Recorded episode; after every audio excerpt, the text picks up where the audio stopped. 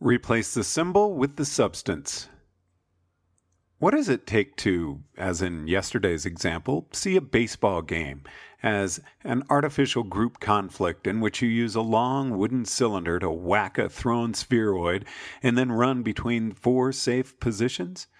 What does it take to play the rationalist version of taboo, in which the goal is not to find a synonym that isn't on the card, but to find a way of describing without the standard concept handle? You have to visualize. You have to make your mind's eye see the details as though looking for the first time. You have to perform an original seeing. Is that a bat? No, it's a long, round, tapering wooden rod, narrowing at one end so that a human can grasp and swing it. Is that a ball? No, it's a leather covered spheroid with a symmetrical stitching pattern, hard but not metal hard, which someone can grasp and throw, or strike with a wooden rod, or catch. Are those bases? No, they're fixed positions on a game field the players try to run to as quickly as possible because of their safety within the game's artificial rules. The chief obstacle to performing an original seeing is that your mind already has a nice, neat summary, a nice little easy to use concept handle, like the word baseball, or bat, or base. It takes an effort to stop your mind from sliding down the familiar path the easy path, the path of least resistance, where the small, featureless word rushes in and obliterates the details you're trying to see. A word itself can have the destructive force of cliche. A word itself can carry the poison of a cached thought. Playing the game of taboo, being able to describe without using the standard pointer label handle, is one of the fundamental rationalist capacities. It occupies the same primordial level as the habit of constantly asking, Why? Or, What does this belief make me anticipate? The art is closely related to pragmatism, because seeing in this way often gives you a much closer connection to anticipated experience rather than propositional belief. Reductionism, because seeing in this way often forces you to drop down to a lower level of organization Look at the parts instead of your eye skipping over the whole. Hugging the query, because words often distract you from the question you really want to ask. Avoiding cached thoughts, which will rush in using standard words so you can block them by tabooing standard words. The writer's rule of show, don't tell, which has power among rationalists. And not losing sight of your original purpose.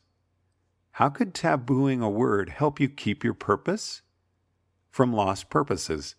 As you read this, some young man or woman is sitting at a desk in a university, earnestly studying material they have no intention of ever using and no interest in knowing for its own sake. They want a high paying job, and the high paying job requires a piece of paper, and the piece of paper requires a previous master's degree, and the master's degree requires a bachelor's degree, and the university that grants the bachelor's degree requires you to take a class in 12th century knitting patterns to graduate. So they diligently study, intending to forget it all the moment the final exam is administered, but still seriously working away because they want that piece of paper. Why are you going to school? To get an education ending in a degree? Blank out the forbidden words and all their obvious synonyms visualize the actual details, and you're much more likely to notice that school currently seems to consist of sitting next to bored teenagers listening to material you already know, that a degree is a piece of paper with some writing on it, and that education is forgetting the material as soon as you're tested on it. Leaky generalizations often manifest through categorizations. People who actually learn in classrooms are categorized as getting an education. So, getting an education must be good. But then anyone who actually shows up at a college will also match against the concept getting an education, whether or not they learn. Students who understand math will do well on tests, but if you require schools to produce good test scores, they'll spend all their time teaching to the test. A mental category that imperfectly matches your goal can produce the same kind of incentive failure internally. You want to learn, so you need an education. And then, as long as you're getting anything that matches against the category education, you may not notice whether you're learning or not. Or you'll notice, but you won't realize you've lost sight of your original purpose because you're getting an education. And that's how you mentally described your goal. To categorize is to throw away information. If you're told that a falling tree makes a sound, you don't know what the actual sound is. You haven't actually heard the tree falling. If a coin lands heads, you don't know its radial orientation. A blue egg shaped thing may be a blegg, but what if the exact egg shape varies, or the exact shade of blue? You want to use categories to throw away irrelevant information, to sift gold from dust, but often the standard categorization ends up throwing out relevant information too. And when you end up in that sort of mental trouble, the first and most obvious solution is to play taboo. For example, Play taboo is itself a leaky generalization. Hasbro's version is not the rationalist version. They only list five additional banned words on the card, and that's not nearly enough coverage to exclude thinking in familiar old words. What rationalists do would count as playing taboo. It would match against the play taboo concept, but not everything that counts as playing taboo works to force original seeing. If you just think play taboo to force original seeing, you'll start thinking that anything that counts as playing taboo must count as original seeing. The rationalist version isn't a game, which means that you can't win by trying to be clever and stretching the rules. You have to play taboo with a voluntary handicap. Stop yourself from using synonyms that aren't on the card.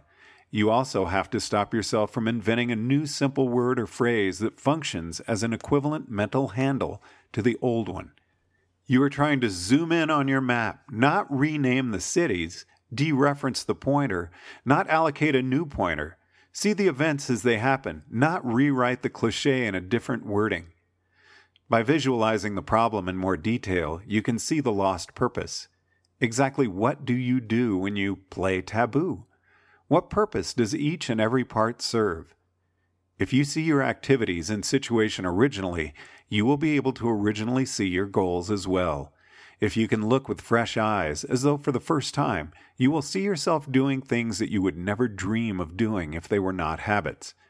Purpose is lost whenever the substance, learning, knowledge, health, is displaced by the symbol, a degree, a test score, medical care. To heal a lost purpose or a lossy categorization, you must do the reverse. Replace the symbol with the substance. Replace the signifier with the signified. Replace the property with the membership test. Replace the word with the meaning. Replace the label with the concept. Replace the summary with the details. Replace the proxy question with the real question. Dereference the pointer. Drop into a lower level of organization. Mentally simulate the process instead of naming it. Zoom in on your map. The simple truth was generated by an exercise of this discipline to describe truth on a lower level of organization without invoking terms like accurate, correct, represent, reflect, semantic, believe, knowledge, map, or real. And remember that the goal is not really to play taboo. The word true appears in the text, but not to define truth. It would get a buzzer in Hasbro's game, but we're not actually playing that game.